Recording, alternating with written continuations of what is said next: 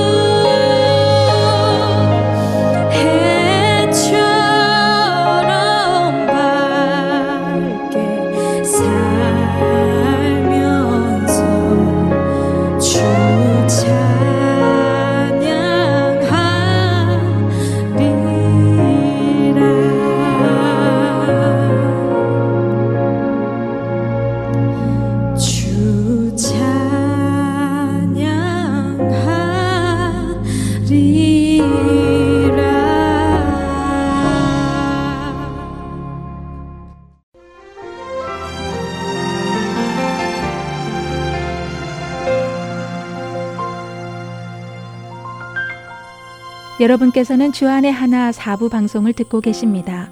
주안의 하나 사부에서는 지난 방송들 중에서 신앙에 도움이 될 만한 프로그램을 다시 방송해 드리고 있습니다. 이번 시즌에는 2016년에 방송된 청지기의 삶 시즌 1과 2014년에 방송된 아나크리노 시즌 1, 2016년에 방송된 요한복음 강해 그리고 성경 속 단어 한마디가 준비되어 있습니다. 바로 이어서 청지기의 삶 시즌 1 함께 하시겠습니다.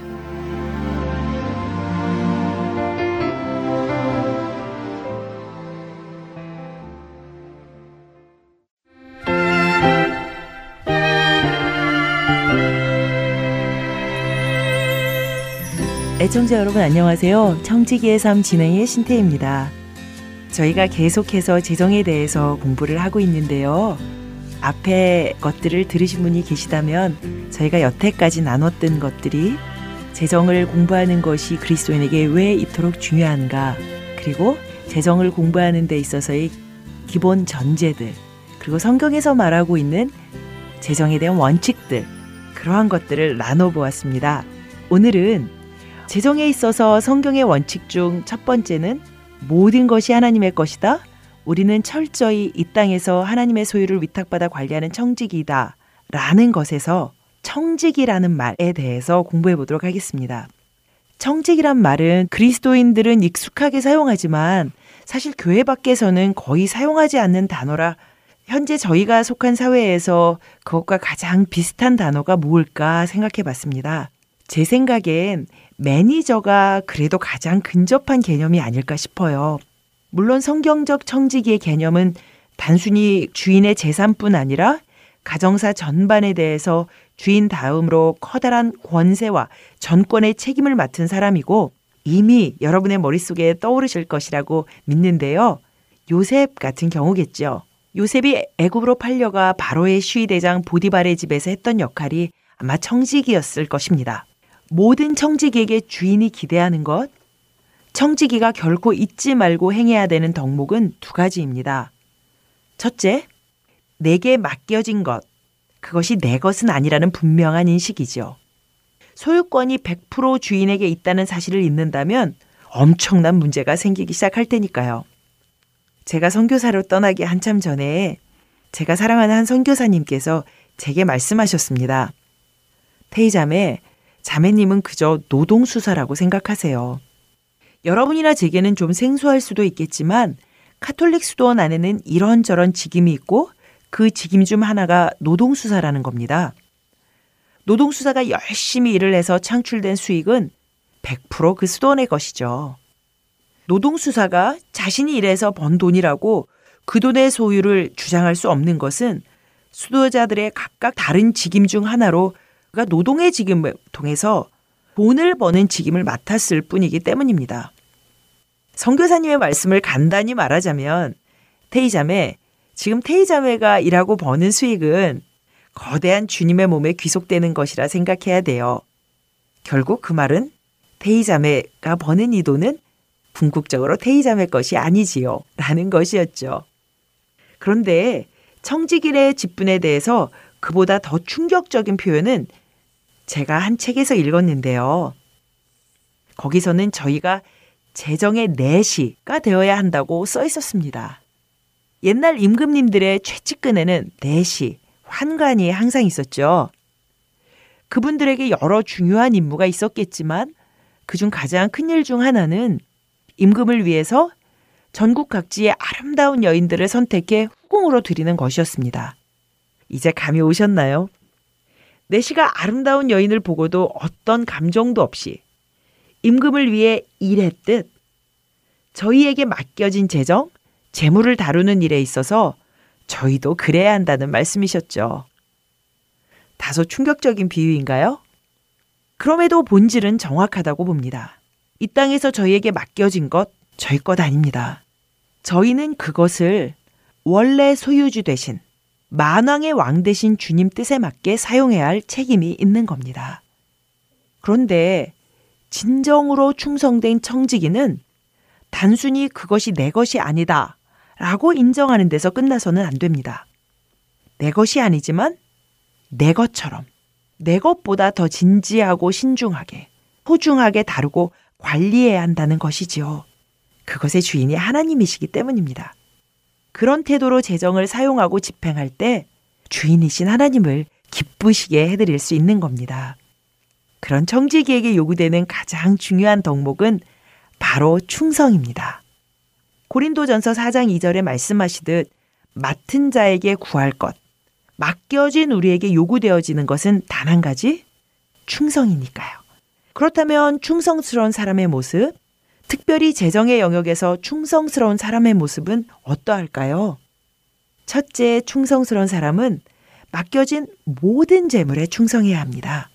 11조는 하나님 것이라 하셨으니 그건 빼고 나머지 90%는 저희 맘대로 해도 될까요?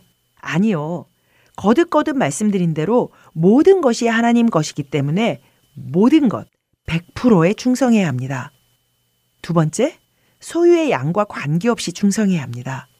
나중에 하나님께서 10만 부를 맡기시면 어떻게 관리하고 충성할까 고민하실 필요 없습니다.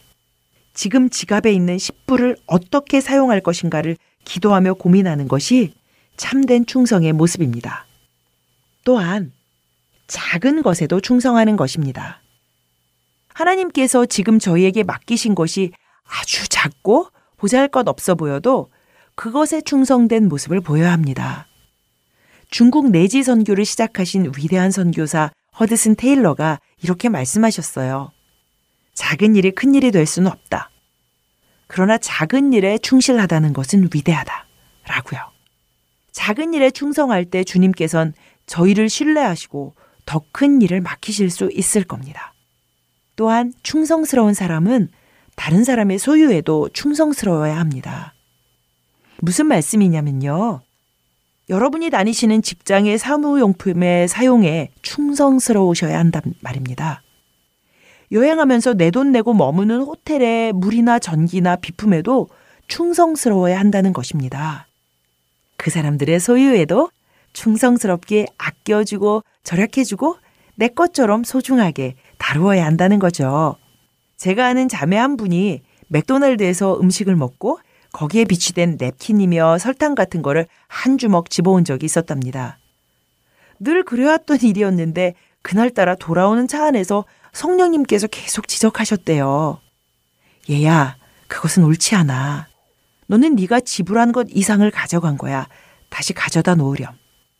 갖다 놓을 때 사람들의 시선이 두려워서 피하려고 했는데 끝까지 말씀하시는 성령님 때문에 결국 반납하고는 다시는 그러지 않으신다고요. 가끔 거스른 돈을 더 많이 받은 걸 발견하시는 경우가 있으신가요? 와, 하나님께서는 이런 식으로도 공급하시는구나. 하지 마시고요. 다시 찾아가셔서 되돌려 주십시오. 그게 남의 것에도 충성된 모습이니까요. 무엇보다도 충성된 자가 되려면 맡겨진 것이 무엇인지 정확히 알아야 합니다. 그래서 기록이 중요한 겁니다. 기록해야 기억할 수 있고요. 기억해야 알고 관리할 수 있으니까요. 잠언 27장 23절에 내 양떼의 형편을 부지런히 살피며 내 소떼에게 마음을 두라 라고 말씀하십니다. 고대 이스라엘에서 양떼나 소떼는 결국 소유한 재산을 의미하는 것이었고 양떼가 병이 들었는지 새끼를 낳는지 혹은 죽었는지 그런 것들을 살피는 것은 지출과 소유를 살피는 과정이 되기 때문입니다. 빚진 것, 소유한 것, 버는 것, 지출. 정확히 아는 게 청지기, 맡은 자로서의 가장 중요한 책무 중의 하나입니다. 그리고 또한 하나님께서 당신의 재산을 어떻게 관리하기 원하시는지 알아야 하기 때문에 늘 말씀을 연구해야만 합니다. 오늘은 강의 흐름에서 좀 벗어나긴 하지만요.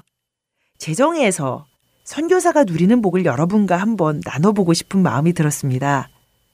제가 선교사가 되어서 누리는 복과 유익은 말로 다 할 수 없이 크고 많지만 그 중에서 재정의 영역에서의 복을 여러분과 함께 나누고 싶은 마음이 생겨서요. 첫째는 내려놓는 연습을 할 수 있다는 겁니다. 아무리 붙들고 있고 싶어도 내려놓아야만 하는 순간들이 생기기 때문이죠. 저희가 처음으로 집을 샀을 때 그 집에서 그렇게 오래 살 거라고는 생각하지 못했기 때문에 집을 고치지 않은 채로 계속 살고 있었습니다. 좀 더 큰 집으로 이사를 갈 거다, 갈 거다 생각했는데 하나님의 선하신 뜻과 계획 가운데 그것을 허락하지 않으시는구나 깨닫고 그 집을 리모델링 하기로 결정했습니다. 결혼해서 처음으로 새 부엌, 새 가구, 새 오븐, 새 냉장고. 와, 너무 좋았습니다. 그런데 투에도 되기 전에 하나님께서는 그 모든 것을 뒤로하고 선교지로 떠나게 하셨고 그중 무엇 하나도 가져갈 수 없었습니다. 아쉬웠냐고요? 처음에는 조금 그랬을 수도 있겠지만 아닙니다. 홀가분했습니다. 내려놓는 것 홀가분한 일입니다. 또한 우리의 공급자가 정말 하나님 한 분뿐이시구나 매일 경험할 수 있다는 겁니다. 더 이상 환자가 많이 오고 적게 오고에 따라서 마음의 상태가 오르락내리락 할 필요가 없는 거지요. 공급하시는 하나님께서 매일 신실히 누군가를 통해서 공급하시는 것을 경험하는 스릴 넘치는 삶이 됩니다. 그리고 우리의 정체성이 정말 나그네 인생임을 참된 본향은 하늘에 있음을 매일 실제적으로 경험할 수 있기도 합니다. 무엇보다도 받는 훈련을 통해서 누구에겐가 의존하는 것을 통해 겸손을 배워갈 수 있고 또한 물질 외에도 우리에게 줄 것이 정말 많구나 깨달아가기도 합니다. 저희가 혈액은행이 없는 시골 병원에서 섬기는 까닭에 수술 전후나 다른 이유로 혈액이 필요한 환자가 있을 때는 직접 저희의 따뜻한 피를 나누기도 하니까요. 또한 선교지의 부족한 환경은 오히려 저희를 단순한 삶의 아름다움을 배우게 하는 귀한 학교가 되기도 합니다. 저희가 살고 있는 곳은 햇볕도 너무 좋고 바람도 너무 좋아서 아침에 일 가기 전에 빨래를 널어 놓으면 점심 무렵엔 벌써 빨래가 다 말라버립니다. 햇볕에 바짝 말려진 빨래를 걷어 들어가는 기쁨. 오랫동안 입고 사신 분들도 많으시죠? 작은 것들에 감사하는 법을 배워가는 게 얼마나 큰 기쁨인지 모릅니다. 또한 선교사의 삶을 통해 공유하는 삶을 훈련할 수 있었습니다. 저희가 한 번은 네팔의 한 병원을 방문할 일이 있었는데요. 그곳에서 저희는 한 번도 뵙지도 못하고 알지도 못했던 어떤 선교사님이 선뜻 자신의 숙소를 쓰도록 열쇠를 맡기고 가신 경험을 하게 되었습니다. 기꺼이 공유하고 통용하는 이 경험은 저희 또한 언제든지 필요한 누구에게도 저희 숙소를 내어줄 수 있는 공유하는 삶으로의 문을 열어주게 되었습니다. 또 선교지에서는 늘 가난한 사람이 가까이 있기 때문에 가난한 사람들과 그들의 필요에 대한 민감함을 언제나 가질 수 있는 복을 누리게 되었습니다. 그런데 생각해 보면 이런 것이 오직 선교사만이 경험하고 배울 수 있는 것일까요? 비록 선교사는 좀 더 특별한 상황에서 훈련받지만 우리 모두 각자 처한 환경에서 똑같은 훈련을 받을 수 있고 또 받아야 하는 것이 아닐까요? 왜냐하면 우리 중에 선교사 아닌 사람은 아무도 없기 때문이지요. 다음 주에는 그런 청지기로 살기로 결심하고 아, 성경적 생활 방식을 선택할 때 우리가 가져야 할 마음가짐이라고 할까요? 원리라고 할까요? 그런 것들을 살펴보기로 하겠습니다. 감사합니다.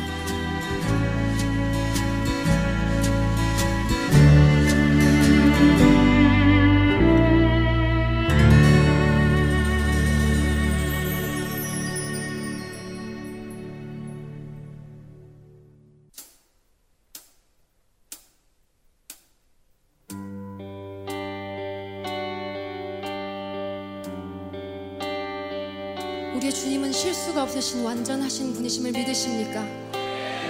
그 완전하신 주님이 나의 주님임을 믿으십니까? 우리의 모든 삶의 순간에서도 지금 고백하신 대로 그렇게 우리의 삶을 맡겨드리기 원하십니까? 우리 그 주님을 함께 찬양하겠습니다. 모든 것 아시는 주님,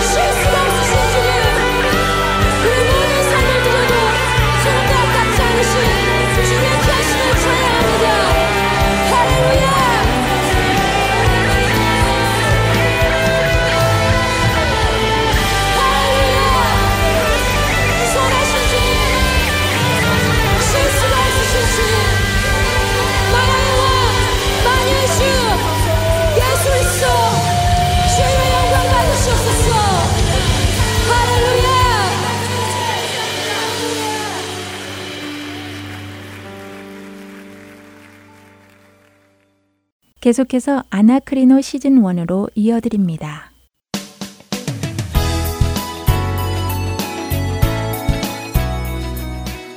애청자 여러분 안녕하세요. 애청자 여러분들과 함께 성경을 상고해 나가는 프로그램 아나크리노 진행의 최강덕입니다. 여러분 안녕하세요. 강승규입니다. 네, 지난 시간에는 한국어가 가지고 있는 뉘앙스 때문에 오해하고 있었던 솔로몬의 1천 번제에 대해 상고해 보았는데요. 네. 네, 그러니까 솔로몬 왕이 1천 번의 제사를 드린 것이 아니라 1천 마리의 희생으로 번제를 드렸다는 것이었죠. 그렇습니다. 천일 동안 매일 제사를 드린 것이 아니었다는 것이죠. 네. 많은 한국 성도들이 이것을 잘못 이해해서 천일 동안 매일같이 헌금을 따로 떼어 그것을 일천 번제라는 이름으로 헌금을 하고 있는데 네. 그것을 일천 번제라고 부르는 것은 잘못되었다는 것을 알아보았지요. 네, 매일같이 하나님께 드릴 예물을 따로 떼어놓는 것을 잘못된 것이라고 할 수는 없겠지만요.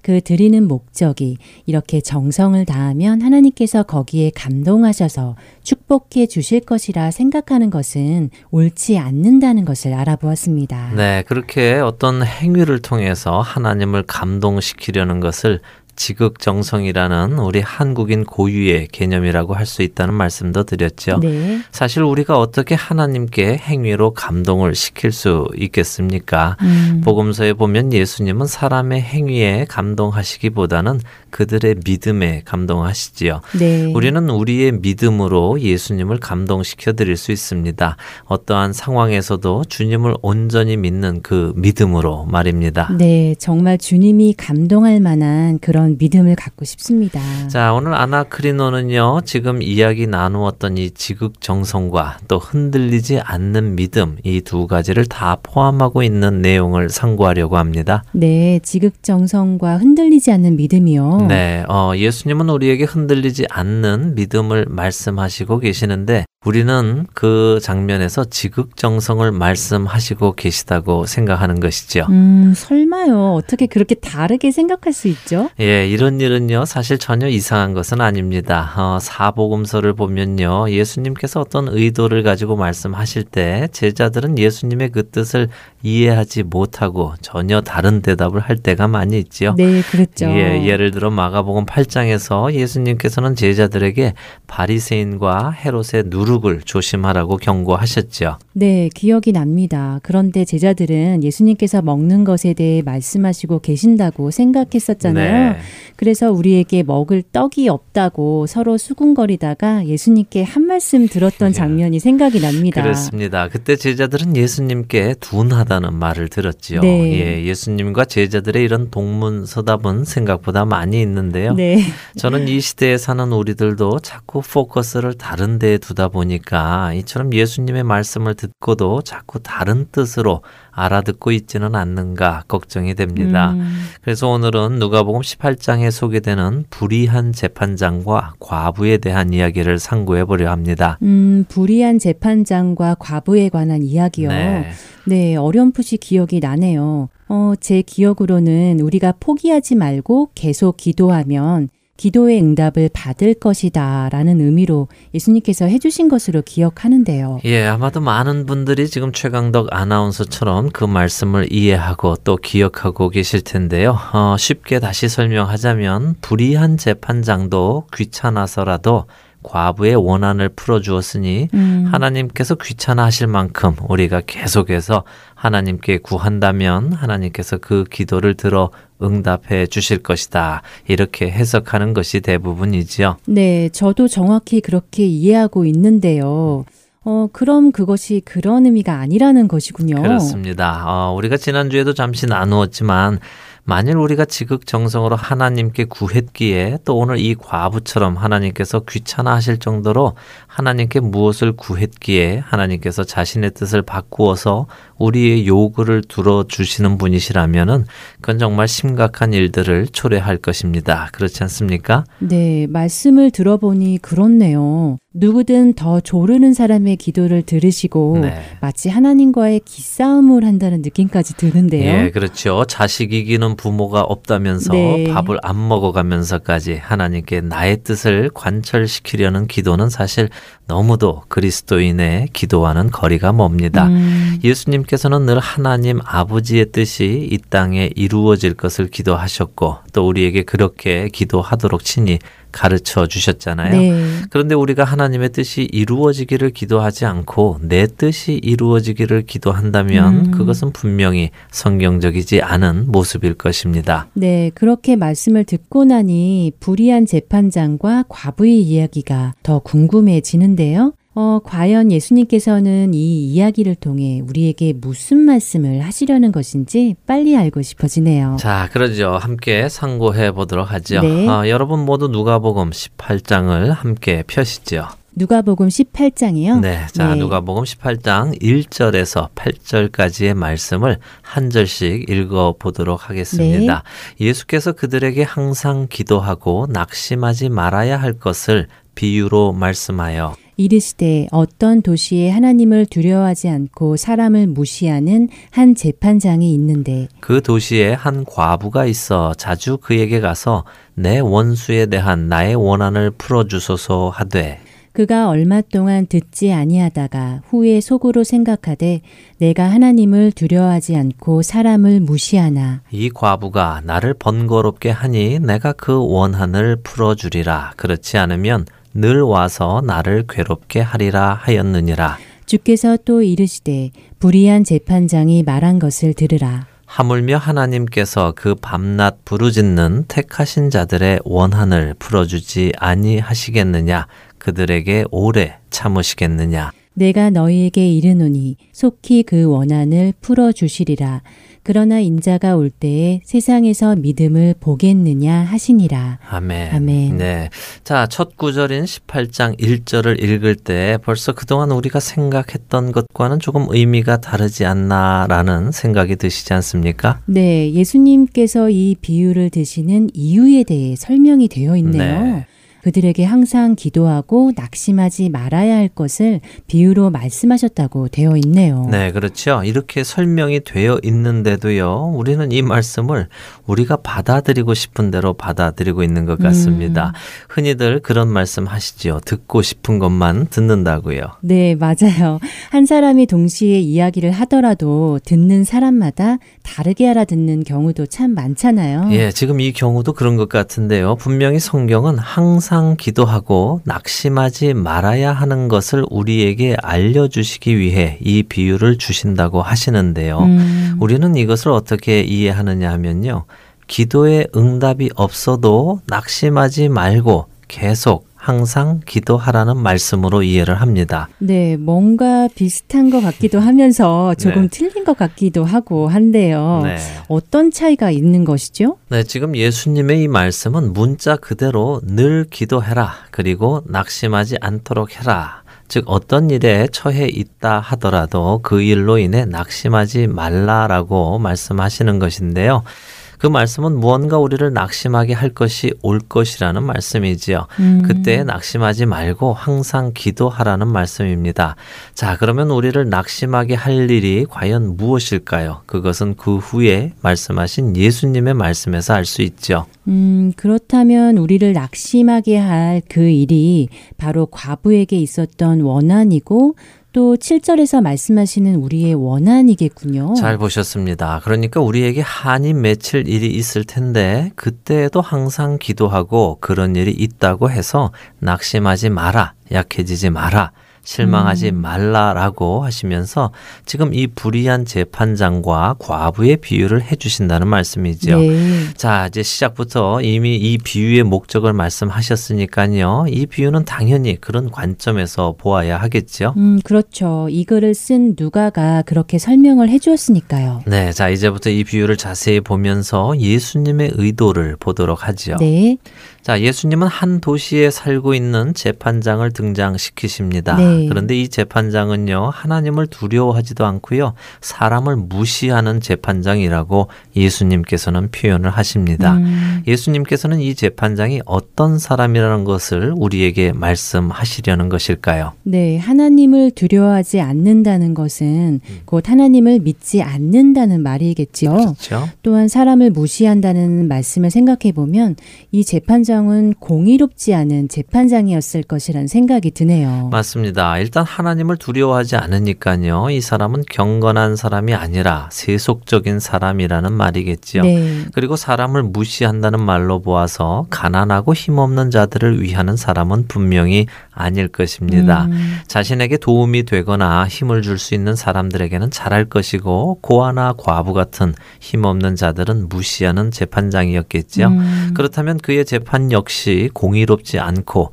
자기 사욕에 맞추어 판결하는 사람일 것입니다. 네, 그렇겠네요. 자, 지금 예수님께서 이렇게 하나님도 두려워 않고 또 사람도 무시하는 재판장을 등장시키시는 이유는 무엇일까요? 네, 아무래도 사람을 사랑하시고 귀히 여기시는 공의의 재판장이신 하나님과 비교하기 위해서 그런 것이 아닐까요? 그렇죠. 예수님께서는 공의의 재판장이신 하나님과 불의한 재판장을 비교하기 위해서 지금 이야기를 시작하시는 것입니다. 네. 이제 3절에는 이 재판장이 있는 도시에 한 과부가 있는데 원수 때문에 아주 큰 원한이 있는 과부가 등장합니다. 과부들은 주로 어떤 원한이 있을까요? 음, 제가 과부가 안 되어 보아서 잘 모르겠지만, 네.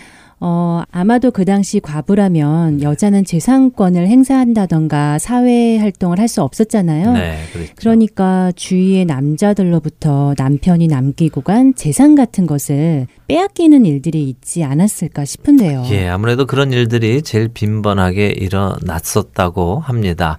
아, 과부들은 스스로 지킬 힘이 없기 때문에요. 많은 불이익을 당했을 것이고, 그로 인해서 많은 원한이 생겼을 것입니다. 음, 그래서 이 과 부는 지금 불의한 재판장에게 자신의 원한을 풀어달라고 탄원합니다. 이 원한을 풀어달라라는 말은요, 헬라어 에크디케오라는 말인데요. 네. 이 뜻은 원수를 갚다는 뜻으로요.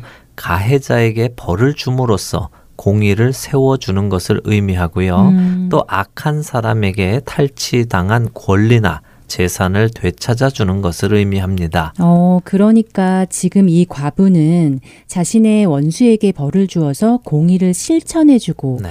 또 빼앗긴 권리와 재산을 찾아달라는 말을 하고 있는 것이군요. 그렇죠. 자, 이제 과부의 이런 탄원을 들은 재판장은 어떤 반응을 보입니까? 네, 4절과 5절에 그의 반응이 설명되어 있네요. 네. 그가 처음에 한동안은 듣지 않고 있었다고 하네요. 네.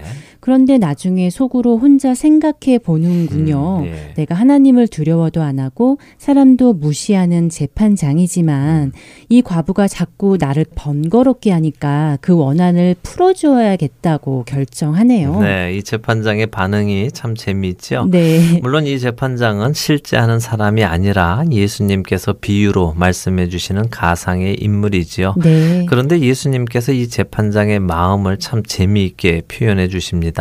나는 하나님도 두려워하지 않고 사람도 무시하는 재판장인데 나한테는 하나 쓸모도 없고 도움도 안 되는 세상 말로 정말 영양가 없는 이 과부의 원한을 내가 풀어 주어야 하겠다. 그런데 그 이유가 하나님을 공경해서도 아니고 사람을 생각해서도 아니고 그냥 안 들어주면 계속 와서 나를 귀찮게 할 테니까 들어주자라고 결정했다는 것이지요. 네, 아주 자세히 그 사람의 마음을 설명해 주시네요. 네. 재밌네요.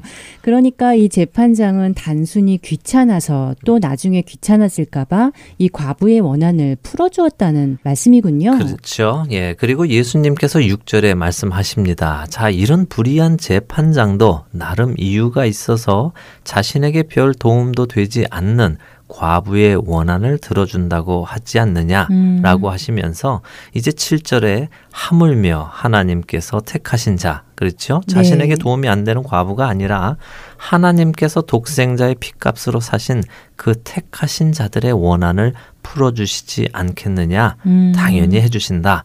그런데 뭘 해주신다고요?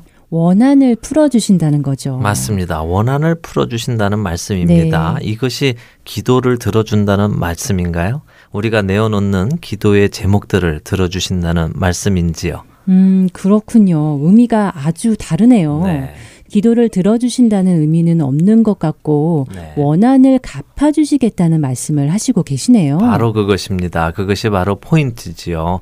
하나님이 응답하시지 않아도 계속 기도해라. 하나님께서 귀찮아서라도 들어주실 것이다. 낙심하지 말고 계속 기도해라. 이런 말씀이 아닌 것입니다. 네. 이것은 굉장히 고차원적인 말씀이고요. 음. 우리 기독교 교리에 아주 중요한 말씀입니다. 어, 기독교 교류의 중요한 말씀이라고요. 네, 아까 우리는 어, 이 원한을 풀어준다는 에크디케오라는 단어가 헬라어로 무슨 뜻을 가지고 있다고 말씀 나눴습니까? 음, 그러니 까 원수에게 벌을 주어서 공의를 실행하고 네. 또 억울하게 빼앗긴 권리나 재산을 찾아주는 것이 원한을 풀어준다는 말의 원뜻이라고 했지요. 네, 그러면 우리의 원수는 누구입니까? 우리의 원수요? 네. 음, 그야 물론 사탄이죠. 맞습니다. 우리의 원수는 사탄입니다. 이 사탄은 태초 에덴 동산에서 아담과 하와를 꿰어 그들을 죽게 한 장본인입니다. 그렇죠. 거짓의 아비지요. 그래서 예수님께서는 이 사탄을 마귀라 칭하시면서요. 요한복음 8장 44절에서 그를 처음부터 살인한 자이고 거짓말장애이고 거짓의 아비라고 표현하십니다. 음, 이것은 아주 중요한 말씀인데요. 저는 예전에 처음부터 살인한 자라고 하면요. 동생 아벨을 죽인 가인이라고만 아주 쉽게 생각을 했었습니다. 그런데 말씀을 읽다 보니까는 예수님께서는 지금 사탄을 살인한 자라고 부르고 계시다는 것을 알게 되었죠. 어, 사탄이 처음부터 살인한 자라는 말씀이군요. 그렇죠. 처음에 선악과를 따먹으면 정령 죽을 것이다 라는 하나님의 말씀이 있었지 않습니까? 네. 그런데 아담과 하와가 그 선악과를 따먹고 죽게 한 것이 바로 사탄이라는 것이죠. 음. 그러니까 사탄은 처음부터 살인한 자인 것입니다. 어, 그런 의미가 있었군요. 네, 그러니까 이 살인한 우리의 원수는 반드시 처벌을 받아야 합니다. 네. 그것이 공의입니다. 음. 그리고 그에게 빼앗긴 권리 무엇입니까? 하나님과 함께 하나님의 낙원에서 거하던 권리지요.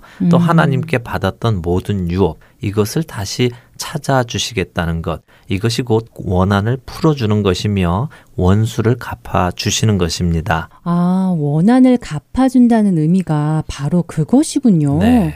그냥 막연한 억울함이 아니라 구체적으로 성경에 근거한 말씀이네요. 네, 이야기가 점점 길어지는데요. 오늘 아주 짧게 말씀드리겠습니다. 네. 우리가 잘 아는 이사야서 61장에는 메시아에 대한 예언이 있죠. 네. 어, 주 여호와의 신이 내게 임하셨으니 이는 여호와께서 내게 기름을 부으사 이렇게 시작되는 구절 말씀입니다. 네, 있죠. 예수님께서는 공생애를 시작하시면서 그 구절을 회당에서 읽으셨는데요. 누가복음 4장에 나옵니다. 그렇죠. 그 이사야서의 말씀을 읽으시고 그 말이 오늘 너희에게 임했다라고 하셨잖아요. 그렇습니다. 그런데 재밌는 것이요. 예수님께서 그때 이사야서를 인용하실 때요. 이 이사야서 61장 1절에서 2절을 다 인용하시지 않았고요. 1절과 2절 중간까지만 인용하시고 2절의 후반부는 읽지 않으셨습니다. 어, 2절을 다 읽지 않으셨다고요. 네. 음, 그런데 그게 뭐가 잘못됐나요? 필요에 따라 필요한 만큼만 인용하실 수도 있잖아요. 예, 원래 유대인들의 전통에 따르면요. 유대 회당에서 성경 말씀을 읽을 때는요. 최소 세 구절을 읽어야 합니다. 어. 그것이 그들의 전통인데요. 세 절을 읽지 않는 것은 그들의 전통에 어긋나는 것이죠. 음. 그런데 그것을 아시는 예수님께서는 특별한 목적을 가지시고 이 세 절 대신 한 절 반을 읽으신 것입니다. 어, 그렇게 말씀하시니 그 다음 한 절 반이 무슨 내용인지 궁금해지네요. 네, 궁금하시면 찾아보시지요. 네. 애청자 여러분들도 궁금하시면요, 직접 찾아보시기를 바랍니다. 스스로 직접 찾아보면서 확인해 보는 것이 상고하는 방법이니까요. 네. 어, 잠깐만요. 제가 좀 찾아볼게요. 네. 이사에서 61장. 아니, 제가 누가복음에서 예수님께서 인용하신 부분을 먼저 읽어 드릴게요. 네. 여러분들은 이사야서를 보시면서 어디까지 예수님이 인용하셨나를 한번 보십시오. 네. 누가복음 4장 18절과 19절입니다. 주의 성령이 내게 임하셨으니 이는 가난한 자에게 복음을 전하게 하시려고 내게 기름을 부으시고 나를 보내사 포로된 자에게 자유를 눈먼 자에게 다시 보게 함을 전파하며 눌린 자를 자유롭게 하고 주의 은혜의 해를 전파하게 하려 하심이라 하였더라. 자, 여기까지입니다. 어, 정말 그렇네요. 이사에서 61장 2절은 여호와의 은혜의 해와 우리 하나님의 보복의 날을 선포하여 이렇게 이어지는데 어, 은혜의 해까지만 인용하시고 그 다음은 하지 않으셨군요. 왜 그러셨을까요? 네, 그 답은 보복이라는 단어에 있는데요. 어, 보복이요. 복수한다는 의미인가요? 네, 예전에 우리가 쓰던 개역 한글 성경은요, 이 부분을 아, 여호와의 신원의 날이라고 번역을 했었습니다. 네. 요즘 한국인들이 잘 쓰지 않는 단어여서 사람들이 그게 무슨 뜻인지 이해를 잘 못했었지요. 다행히 개역 개정 성경은 우리가 좀 더 알기 쉬운 단어로 번역을 해주어서 쉽게 이해가 되는데요. 여기서의 보복은 곧 원수를 갚는 것을 말씀하십니다. 음. 메시아이신 예수님께서 하실 일은 많았습니다. 먼저 복음도 전파하셔야 했고요. 사람들을 죄의 노예에서 자유하게 하시기 위해서 십자가에서 죄값을 치르시는 일도 하셔야 했지요. 네. 이것은 예수님께서 초림, 즉 처음 오셨을 때 하실 일이었습니다. 그런데 이제 우리는 부활하신 예수님의 재림을 기다리고 있지요. 그렇죠. 다시 오실 예수님을 우리는 기다리고 있죠. 네, 이제 다시 오시는 예수님께서는 어떤 일을 하실까요? 아, 다시 오실 예수님께서는 바로 우리의 원수를 처벌하시고 우리의 모든 권리와 유업을 다시 찾아주신다는 것이군요. 그렇습니다. 바로 그 이유로 예수님께서 초림 때 하실 일만 이사야서에서 인용하셨고요. 어. 재림 때 하실 일은 인용하시지 않은 것이죠. 네. 자, 이제 다시 우리가 누가복음 18장 불의한 재판장과 과부의 이야기로 돌아가 보겠습니다. 네. 예수님께서 7절과 8절에 무엇 라고 하십니까? 하물며 하나님께서 그 밤낮 부르짖는 택하신 자들의 원한을 풀어주지 아니하시겠느냐? 그들에게 오래 참으시겠느냐? 내가 너희에게 이르노니 속히 그 원한을 풀어주시리라. 그러나 인자가 올 때에 세상에서 믿음을 보겠느냐 하시니라. 어, 지금 읽어보니 예수님께서 다시 오실 재림 때에 대한 말씀을 하시고 계시는군요. 네. 어, 이제야 클릭이 되는 것 같아요. 이 말씀은 우리가 끈질기게 하나님께 귀찮을 정도로 기도를 하면 하나님께서 들어주신다는 말씀이 아니었네요. 네, 그럼 어떤 말씀이었다고 생각이 되십니까? 어, 그러니까 우리가 그리스도인으로 이 땅에서 살아갈 때 우리에게 다가올 수 있는 많은 환란과 고통 이것들을 겪을 때 낙심 하지 말라는 말씀이군요. 네. 항상 기도하며 이겨내라는 말씀이었네요. 예. 이제 곧 하나님께서 그 원수를 갚아 주실 것이니까 하나님께서 오래 참지 아니하시고 우리가 세상으로부터 겪는 원한을 다 갚아 주실 것이라는 말씀이군요. 그렇죠. 지금 예수님께서 우리에게 당부하시는 말씀이 들리시지요? 네, 들립니다. 그런데 왜 인자가 올 때 세상에서 믿음을 보겠느냐라고 물으신 거죠? 그때에는 믿는 자가 없을 것이라는 것인가요? 예, 어, 뭐 이 부분에 대해서는 학자들마다 많은 의견의 차이가 있습니다. 그때는 믿는 사람은 모두 천국에 가서 없을 것이다 라고 주장하는 사람도 있고요. 네. 또 예수를 그리스도로 믿는 것이 그만큼 어려워서 음. 예수님이 오실 때에 예수 믿는 사람을 보기가 힘들 것이다 라고 주장하는 사람도 있습니다. 또 그때가 되면 사람들이 다 주님을 배신해서 없을 것이다 라는 사람도 있고요. 뭐 어떤 이유에서든 공통적으로 이야기할 수 있는 것은 예수님께서 오실 때 믿는 사람 찾기가 쉽지 않을 것이라는 것이겠죠. 음. 중요한 것은 예수님께서 무슨 목적으로 이 말씀을 하시느냐는 것이고 그것을 알아듣고 그 말씀대로 우리가 해야 한다는 것입니다. 음, 그렇겠네요. 그렇다면 예수님께서는 우리에게 그리스도인으로 이 땅에서 살아가며 받게 될 모든 환란과 고난 속에서도 항상 기도하며 우리의 모든 고통을 알고 계시는 하나님을 의지하라는 말씀이군요. 그렇습니다. 불의한 재판장도 자기가 귀찮아질까 봐라도 과부의 원한을 갚아주는데 음. 하물며 공의로우신 하나님께서 또 그 외아들까지 우리에게 아낌없이 주신 하나님께서 아들의 핏값을 주고 산 우리들이 이 땅에서 억울하게 고통받으며 살아가는 것을 내버려 두시지 않으실 것이라는 말씀입니다. 네. 그 하나님을 꼭 믿고 견디라는 말씀이지요. 아, 또 우리는 그냥 우리 앞에 당장 보이는 것들을 얻는 것에 눈이 어두워서 예수님의 이 말씀도 다르게 곡해를 했었군요. 네. 이렇게 우리가 잘못 이해하고 있는 것들이 얼마나 많을까요? 세상 걱정도 되네요. 네, 우리가 계속해서 주님 안에서 기도하며 성령님께서 주시는 지혜를 가지고 말씀을 본다면요. 주님께서 하시려는 말씀을 우리는 이해할 수 있게 되겠지요. 네. 그리고 그것이 이 프로그램의 목적이고요. 오늘 이야기가 좀 길어졌는데 꼭 필요한 내용이기에 짚고 넘어가야 했었습니다. 네, 오늘도 아나크리노 함께 해주신 여러분께 감사드립니다. 날마다 말씀 속에서 하나님께서 주시는 음성을 들어가며 그 음성에 순종하는 우리 모두가 되기를 소원해 봅니다. 오늘 아나크리노 여기서 마치겠습니다. 안녕히 계세요. 네, 안녕히 계십시오.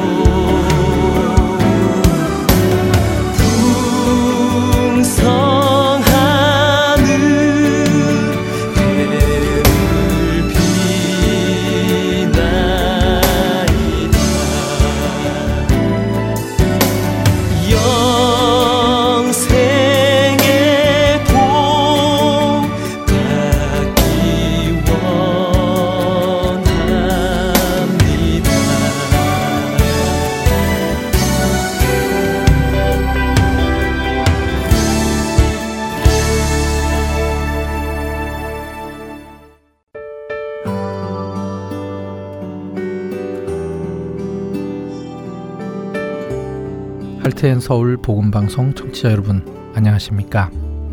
유병성 목사입니다. 세상에는 소망 없이 살아가는 영혼들이 많습니다. 본 할텐 서울 복음 방송은 그렇게 소망 없이 살아가고 있는 이들에게 참된 소망이신 구주 예수 그리스도를 전하는 메신저입니다.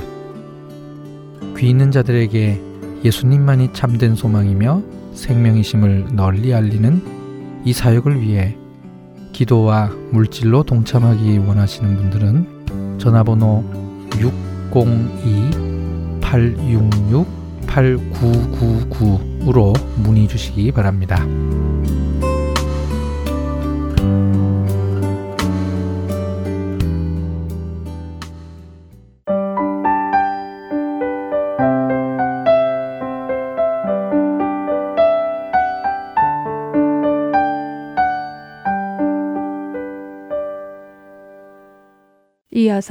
요한복음 강해 함께 하시겠습니다.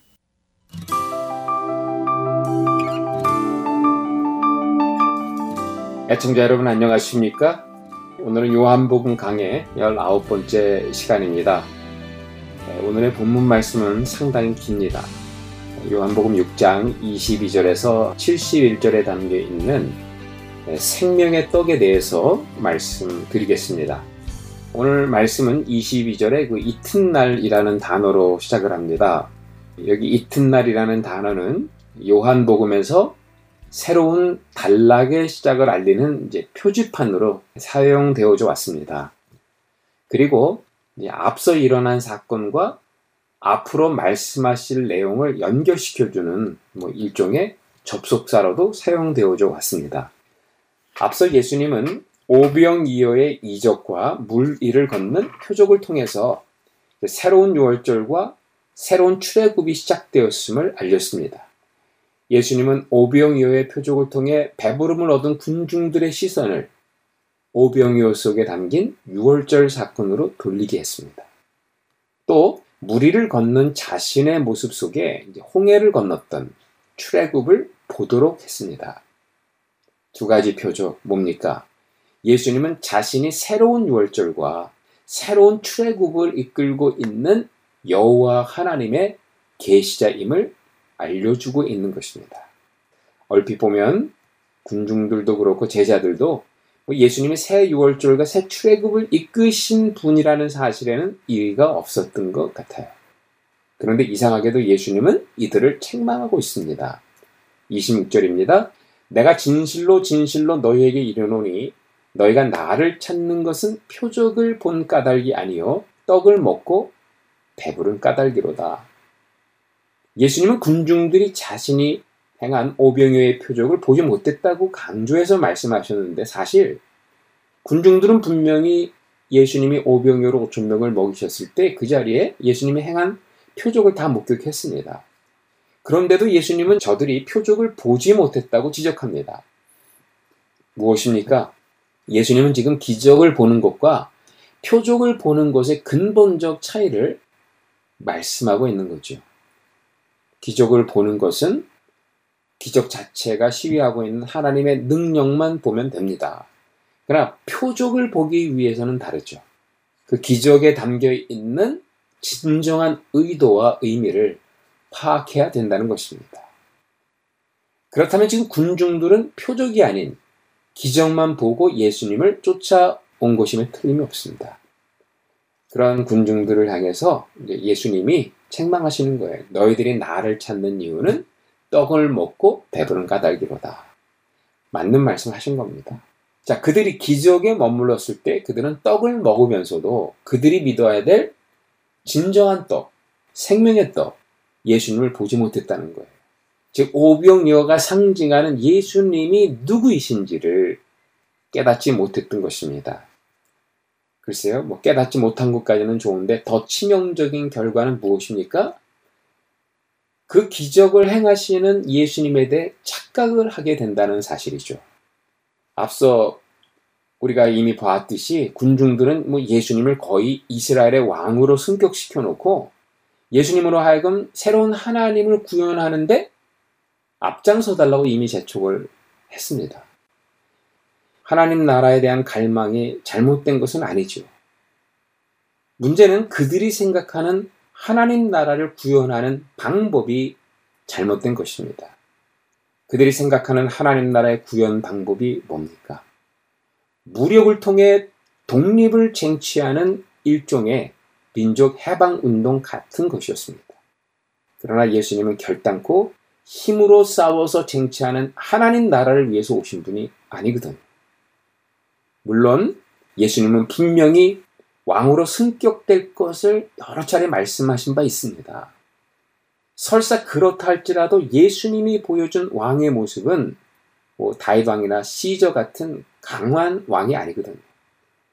6월절 어린 양으로 희생의 제물이 되실 종의 모습을 띤 왕인 것입니다. 예수님은 지금 전혀 새로운 왕을 소개하고 있습니다. 새로운 왕이 구현하게 될 새로운 왕국을 이야기하고 있습니다. 예수님은 군중들을 향해 지금 새로운 왕의 모습을 보라고 합니다. 새로운 6월절의 주체가 누구이며 새로운 출애굽의 지도자가 어떤 분인지를 알라는 것입니다. 예수님 자신이 새로운 6월절의 주체로서 새로운 출애굽의 지도자로서의 소명을 이야기해주는 대목이 나와요. 네, 그 구절이 바로 27절, 28절입니다. 썩을 양식을 위하여 일하지 말고 영생하도록 있는 양식을 위하여 하라. 이 양식은 인자가 너희에게 주리니 인자는 아버지 하나님께서 인치신 자니라.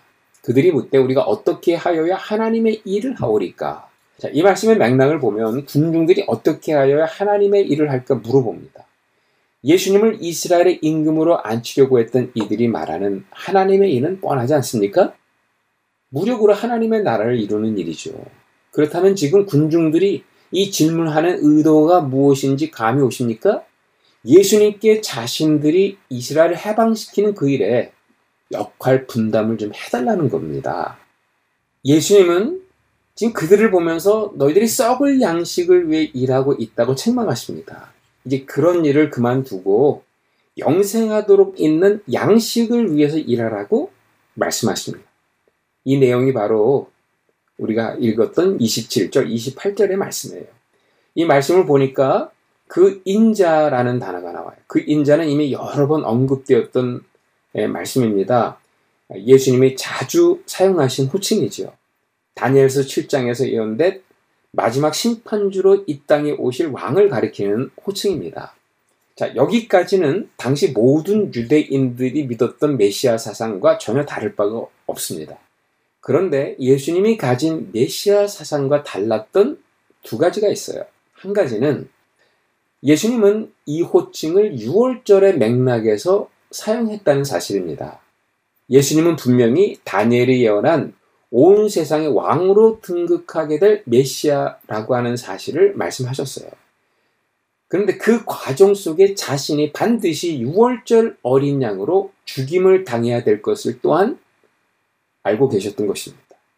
즉 자신이 6월절에 어린 양으로 십자가에 달려야지만 온 세상의 통치자인 왕으로 등극할 수 있다는 사실을 내다 보셨다는 것입니다. 군중들의 그릇된 하나님 나라 사상, 이것은 결국 어린 양이 인자였다는 것을 몰랐기 때문에 비롯된 것입니다. 또 하나는 그 인자는 성령을 주실 분이라는 겁니다. 오늘 본문은 그 인자는 과연 왕으로 인치심을 받을 분이라는 사실을 강조하고 있죠. 당시에는 왕이 등극할 때 왕에게 수여되는 인증, 각인이 있습니다. 뭐 한국적 상황에서는 조선시대에 뭐 새로운 왕이 등극할 때 받는 옥새 같은 것이죠. 하나님께서도 예수님에게 일종의 인증 각인을 수여한 바가 있습니다. 언제죠? 예수님께서 세례를 받을 때 하늘로부터 임한 성령이 바로 그것입니다. 여러분 이 말씀 왜 중요합니까? 하나님께서 예수님께 성령의 인치심을 허락하셨다는 것은 예수님이 왕으로서 어떤 사역을 감당할 뿐임을 이사야서에서 예언하고 있기 때문이에요. 이사야서 61장 1절에 보니까 주 여호와의 영이 내게 내리셨으니 이는 여호와께서 내게 기름을 부으사 가난한 자에게 아름다운 소식을 전하게 하려 하심이라. 나를 보내사 마음이 상한 자를 고치며 포로된 자에게 자유를 갇힌 자에게 노임을 선포하며 라고 되어 있습니다. 성령을 통한 해방 운동을 말씀하고 있어요. 가난한 자에게 복음을 전하는데 그 내용은 마음이 상한 자를 고친다, 포로된 영혼에게 자유를 준다, 갇힌 자에게 노임을 선포한다라는 거예요. 즉 죄의 포로에서 해방시켜주는 새로운 출애굽 운동이라는 것입니다. 이 인자는 동일한 성령을 우리에게 주셔서 이 새로운 출애굽 운동에 동참하게 하실 분이라는 거예요. 군중들의 문제가 뭔지 확연하게 드러나지 않습니까? 다니엘서에 예언된 심판주로 오실 인자는 알았는데 그분의 이 두 가지 신분을 전혀 깨닫지 못했다는 것입니다. 그렇기 때문에 예수님께서 이루실 출애굽의 내용이 무엇인지 감을 잡지 못하고 있었다는 거예요. 그러다 보니까 그들은 29절, 30절에 아주 엉뚱한 질문을 합니다. 예수께서 대답하여 이르시되 하나님께서 보내신 일을 믿는 것이 하나님의 일이니라 하시니 그들이 묻되 그러면 우리가 보고 당신을 믿도록 행하시는 표적이 무엇이니까 하시는 일이 무엇이니까 그들의 질문입니다. 표적이 무엇입니까? 하시는 일이 무엇입니까? 질문이 잘못되었습니다. 그들은 당신이 누구이신가를 물었어야 됐어요. 그런데 표적이 무엇입니까? 일이 무엇입니까? 그러니까 지금 군중들은 오병이어 기적의 파워를 살려서 예루살렘에 들어가 뭐 여리고성을 무너뜨리는 것 같은 또 다른 기적을 행해 달라고 요구하고 있는 것입니다. 오병이어를 통해서 이미 계시던 예수님이 어떠한 분이신지에 대해서는 관심을 두지 못했다는 것입니다. 그래서 31절에서 35절에 예수님은 그들을 향해 다시 한번 자신을 소개하시죠. 기록된 바 하늘에서 그들에게 떡을 주어 먹게 하였다 함과 같이 우리 조상들은 광야에서 만나를 먹었나이다. 예수께서 이르시되 내가 진실로 진실로 너희에게 이르노니 모세가 너희에게 하늘로부터 떡을 준 것이 아니라 내 아버지께서 너희에게 하늘로부터 참 떡을 주시나니 하나님의 떡은 하늘에서 내려 세상에 생명을 주는 것이니라. 그들이 이르되 주여 이 떡을 항상 우리에게 주소서 예수께서 이르시되 나는 생명의 떡이니 내게 오는 자는 결코 줄이지 아니할 터요 나를 믿는 자는 영원히 목마르지 아니하리라.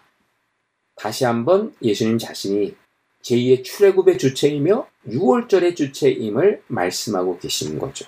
35절에 보니까 핵심입니다. 예수께서 이르시되 나는 생명의 떡이니 내게 오는 자는 결단코 줄이지 아니할 터요 나를 믿는 자는 영원히 목마르지 아니하리라. 구약에서 여호와 하나님께만 사용되었던 에고 에미가 사용되고 있습니다. 예수님은 여호와 하나님의 참 계시임을 증거하고 있는 것입니다. 그런데 그 에고 에미 뒤에 보호를 붙였어요. 바로 생명의 떡이다. 예수님은 에고 에미로서 생명의 떡을 주실 분임을 증언하고 있는 것입니다. 이 말씀이 중요한 이유가 이것입니다. 예수님 자신이 시작한 새로운 6월절 사건의 주체가 누구이며 나아가서 새로운 6월절 사건을 통해 이루어질 새로운 출애굽 역사의 내용이 무엇인지를 여기에서 드러내고 있었다는 거예요. 새로운 6월절 사건의 주체는 생명의 떡인 예수님 자신. 새로운 출애굽 역사의 내용은 가나안 정복이 아니라 바로 영생을 얻는 것입니다. 이제 예수님은 그 새로운 6월절 사건과 새로운 출애굽 사건에 동참하라 초청하고 있는 것입니다.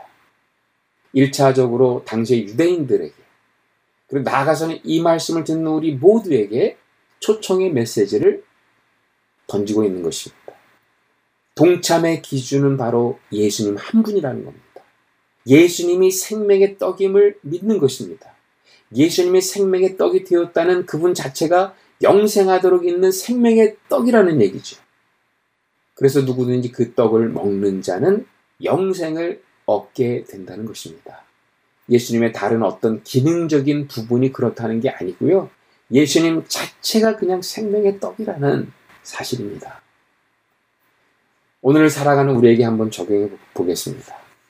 당시의 떡이라고 하는 것은 한 개인의 생존은 물론이고 국가 생존을 위해서 꼭 필요했던 것이죠.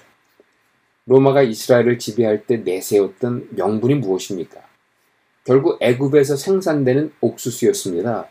옥수수를 육로로 안전하게 운반하기 위해서는 이스라엘의 정치적 안정이 중요하다는 명분을 내세워서 이스라엘을 지배하기 시작했어요. 그 백성들이 오병이어의 기적을 행한 예수님을 보며 열광했던 근거도 바로 이런 이유에서였습니다.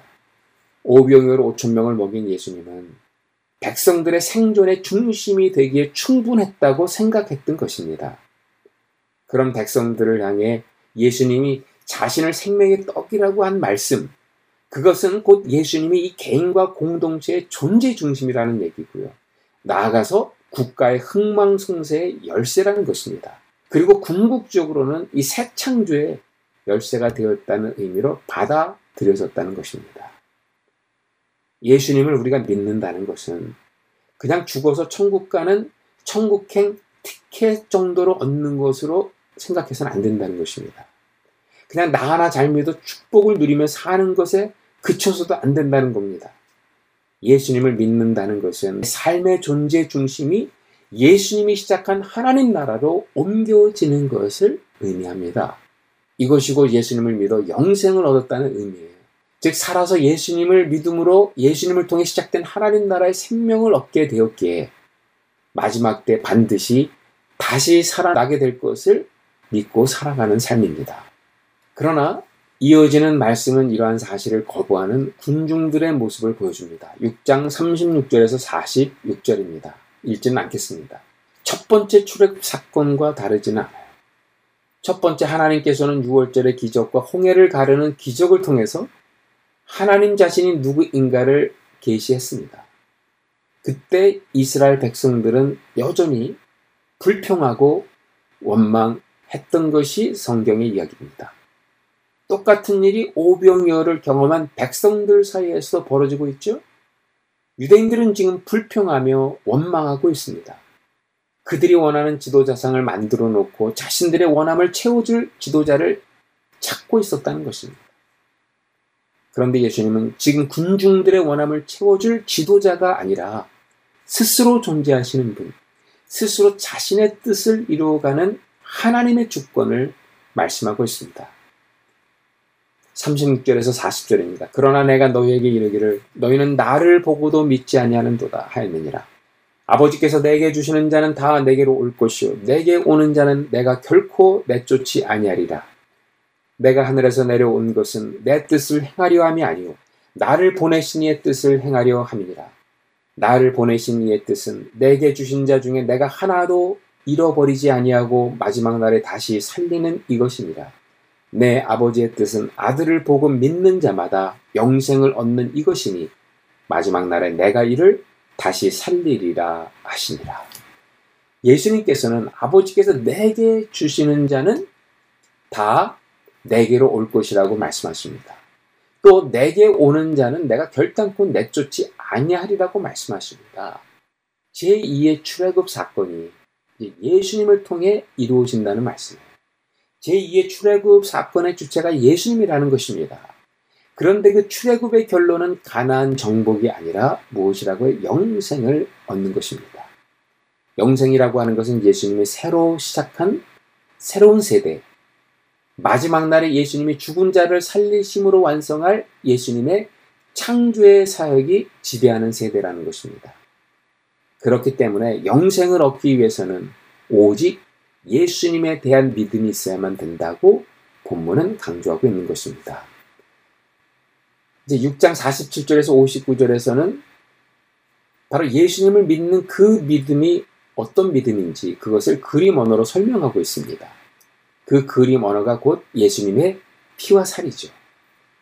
자, 예수님께서 영생에 대해서 말씀하시자 유대인들은 계속 불평하고 원망했습니다. 이에 대한 예수님의 대답입니다. 47절에서 50절입니다. 진실로 진실로 너희에게 이르노니 나를 믿는 자는 영생을 가졌나니 내가 곧 생명의 떡이니라. 너희 조상들은 광야에서 만나를 먹었어도 죽었거니와 이는 하늘에서 내려오는 떡이니 사람으로 하여금 먹고 죽지 아니하게 하는 것이니라. 자, 만나만 먹고 광야길을 갔던 그들의 조상은 당장은 배불렀습니다. 그러나 그들은 광야에서 거의 죽었다는 사실을 상기시키고 있습니다. 그들의 대부분은 그렇게 꿈꾸던 가나안 땅을 밟아보지도 못했습니다. 그러나 만나를 주신 하나님이 하늘에 만나요.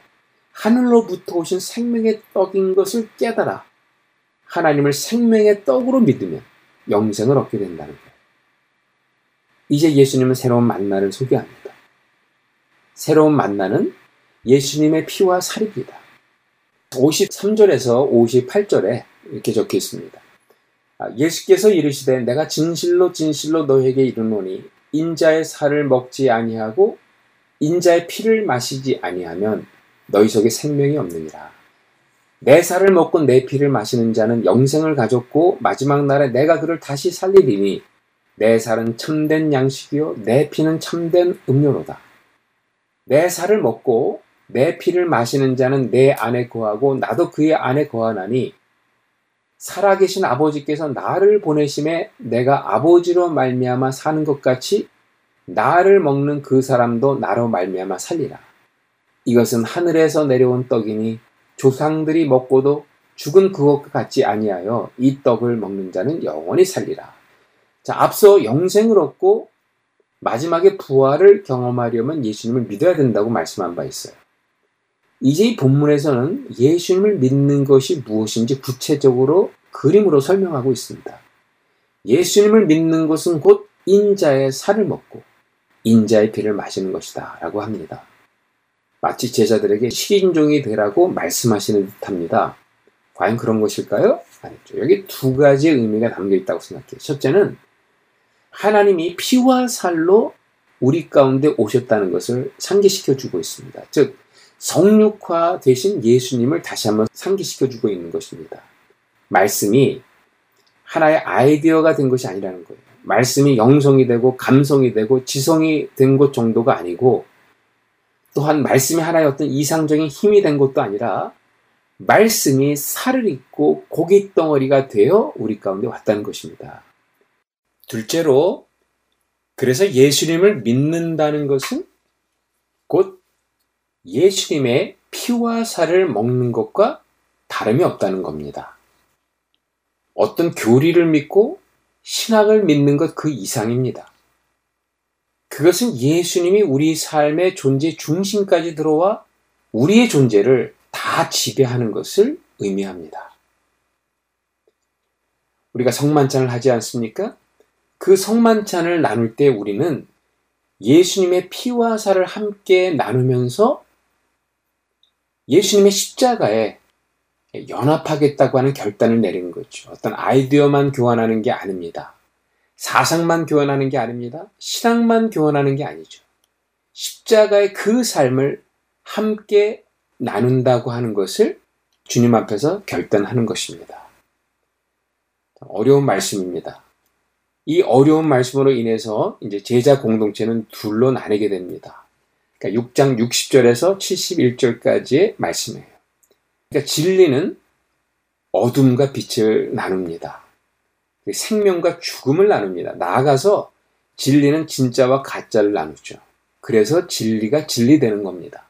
열두 사도를 제외한 다른 제자들은 예수님의 말씀이 어렵다고 합니다.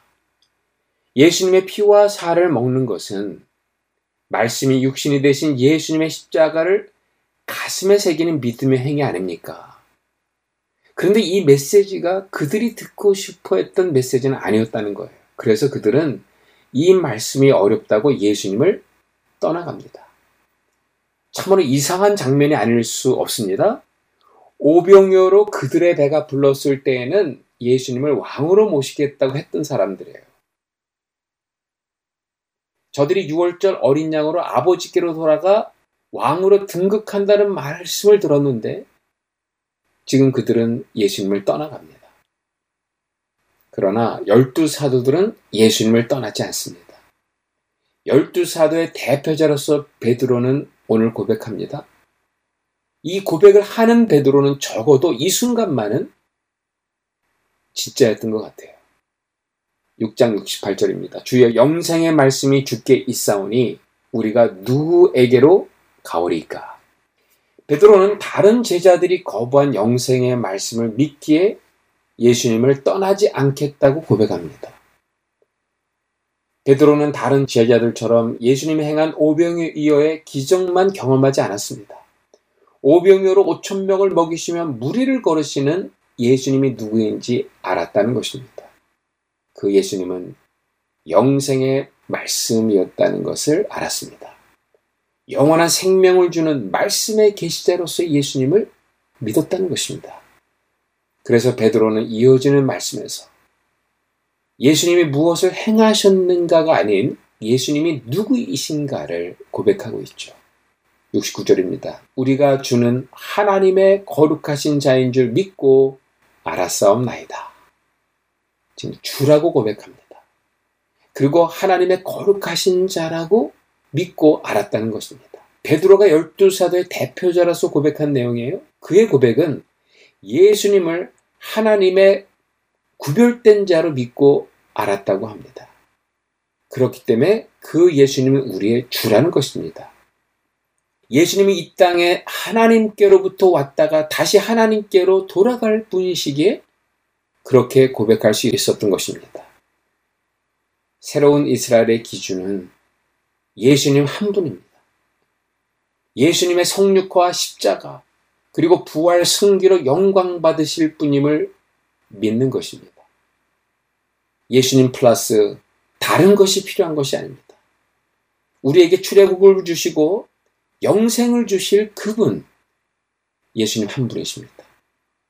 그분 한 분을 믿을 때 우리는 예수님이 시작하신 그 출애굽의 사역에 동참할 수 있게 되는 겁니다. 베드로의 고백은 6장 전체를 결론 짓기에 충분한 것이었습니다. 과연 예수님은 하나님의 거룩한 자이셨습니다. 그러나 베드로의 이 고백이 6장에 등장하는 것은 사실 요한복음의 흐름에 비추어 볼 때 어울리지 않는 면이 있죠. 예수님의 오병이어 사건과 무리를 걷는 기적에만 머무르지 않고 그 기적을 향한 분에 대한 올바른 고백을 끌어낸다는 거 쉽지 않았을 거예요. 그런 면에서 베드로의 고백은 엄청난 것이었습니다. 그러나 이런 엄청난 사실을 믿음으로 고백했던 베드로 어떻게 됩니까? 예수님을 끝까지 따라가지 못합니다. 예수님을 세 번이나 부인합니다. 오늘 다른 제자들이 요한복음에 등장하는 두 번째 6월절의 의미를 깨닫지 못하고 예수님을 떠나갔다면 베드로를 비롯한 열두 사도들은 마지막 6월절의 의미를 깨닫지 못하고 예수님을 떠나가요. 별로 다를 것이 없어 보입니다. 우리 인간이 얼마나 연약한 존재인가를 보여주는 대목입니다. 예수님이 앞서 말씀하신 대로 살리는 것은 영입니다. 육은 무익합니다. 예수님께서 십자가에 죽고 부활한 이후에 나누어줄 성령을 받지 못한다면 오늘 우리는 가장 이상적인 예수님의 제자로 살아가다가도 내일은 세상의 유혹에 넘어질 수밖에 없는 부기력한 존재입니다. 그렇기 때문에 우리는 물과 성령으로 거듭나야 합니다. 물과 성령으로 거듭나지 아니하면 결단코 하나님 나라를 볼 수 없는 존재인 것입니다. 6장이 끝나고 7장에서 예수님께서 이제 생수의 강이 상징하는 성령을 강조합니다. 7장에서 성령을 강조하는 까닭도 바로 여기에 있다고 믿습니다. 오늘은 여기까지 하겠습니다. 애청자 여러분, 다음 주에 뵙겠습니다. 안녕히 계십시오.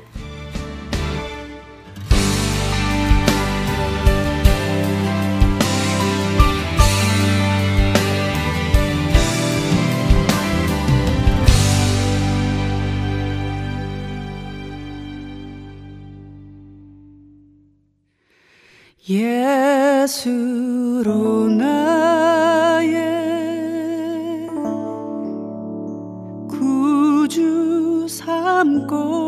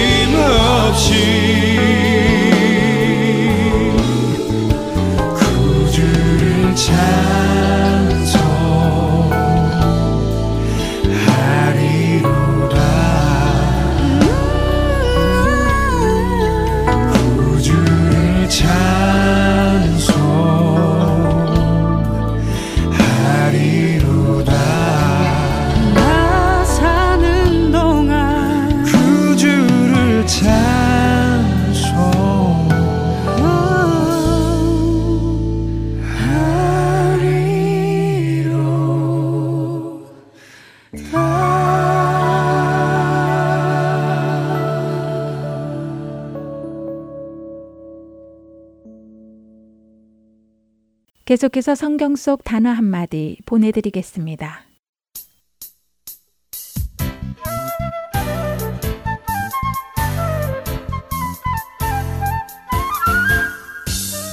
여러분 안녕하세요. 성경 속 단어 한마디 진행의 이다솜입니다.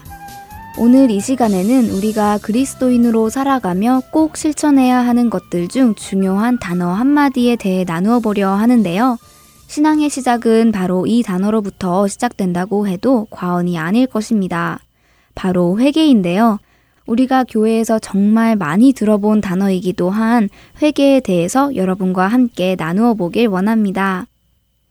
회개의 사전적 의미는 잘못을 뉘우치고 고침이라고 합니다.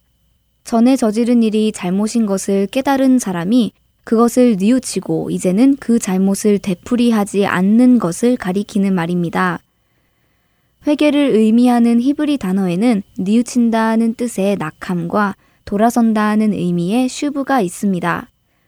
또한 신약에 쓰인 헬라어로는 마음의 변화를 뜻하는 메타노이아 그리고 행동의 변화를 뜻하는 에피스트레포가 있다고 하네요.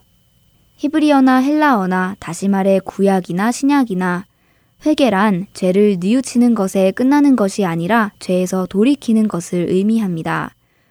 조금 더 쉽게 설명하면 이런 것입니다. 예를 들어 어떤 사람이 차를 운전하고 목적지로 갑니다. 그런데 가다 보니 자신이 목적지의 반대 방향으로 운전하고 있다는 것을 깨닫게 되지요. 그때 그 사람이 자신이 잘못 가고 있다는 것을 깨달았다고 해서 그가 회개한 것은 아닙니다.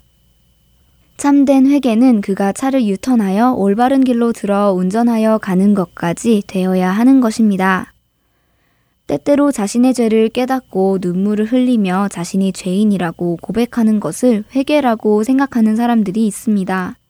그러나 그렇게 고백한 후에 자신의 죄에서 돌이키지 않는다면 그것은 회개가 아닌 것입니다. 자신의 죄를 깨닫는 것은 회개의 시작이지 완성이 아니라는 말씀입니다. 그렇기에 회개란 한 사람이 그리스도인으로 살기 위해 가장 먼저 해야 하는 일인 것입니다. 자신의 죄를 깨닫고 그 죄에서 돌이키기를 원할 때 그는 그리스도를 통해 그 일이 가능하게 되는 것이기 때문입니다. 예수님께서 공생애를 시작하시며 처음 하신 말씀이 혹시 무엇인지 아시나요? 그것은 바로 회개하라는 말씀이셨습니다. 마태복음 4장 17절에 이때부터 예수께서 비로소 전파하여 이르시되 회개하라 천국이 가까이 왔느니라 하시더라 라고 하십니다. 예수님께서 말씀하시는 이 회개는 우리가 바로 죄로부터 돌이키는 것을 뜻합니다. 죄로부터 멀어지는 것이지요. 1600년대 권력과 기득권 앞에서도 자신의 신앙을 타협하지 않은 청교도 중에 청교도로 인정받는 리처드 백스터 목사님은 회개에 대해 이렇게 말했습니다. 회개는 당신이 하나님 앞에서 영원히 죽을 수밖에 없는 죄인이라는 것을 진정으로 자백하고 그리스도의 십자가 공로로 말미암은 용서의 은혜를 받아들이는 것입니다. 예수님을 당신의 주님과 구세주로 영접하고 죄와 사귀던 심령을 철두철미하게 부수는 것이며 죄의 본성을 지닌 인간으로서 죄와 맺었던 관계를 단절하는 것이지요. 회개는 그리스도께 달려가 그분만을 피난처로 삼고 그분을 영혼의 생명으로 감사히 영접하는 것입니다. 땅을 향했던 마음을 하늘로 돌리고 결코 꺼지지 않는 사랑으로 하나님을 사랑하는데 전념하는 것입니다. 라고요. 어떠세요? 여러분은 회개하셨나요? 회개는 우리 그리스도인이 구원의 여정에 들어서는 첫 걸음입니다. 그러므로 너희가 회개하고 돌이켜 너희 죄 없이 함을 받으라. 이같이 하면 새롭게 되는 날이 주 앞으로부터 이를 것이요. 사도행전 3장 19절 말씀입니다. 회개를 통해 깨끗하고 새로워진 영혼으로 하나님 앞에 나아가시는 여러분이 되시기 바랍니다. 안녕히 계세요.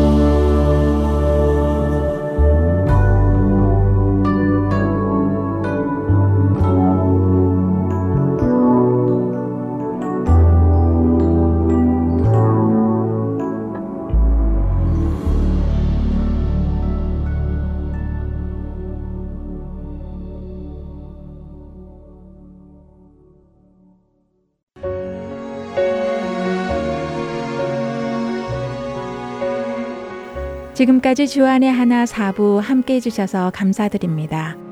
다른 지난 방송들을 더 듣고 싶으신 분들은 홈페이지 www.heartandseoul.org에서 특별 방송을 클릭하셔서 들으실 수 있습니다.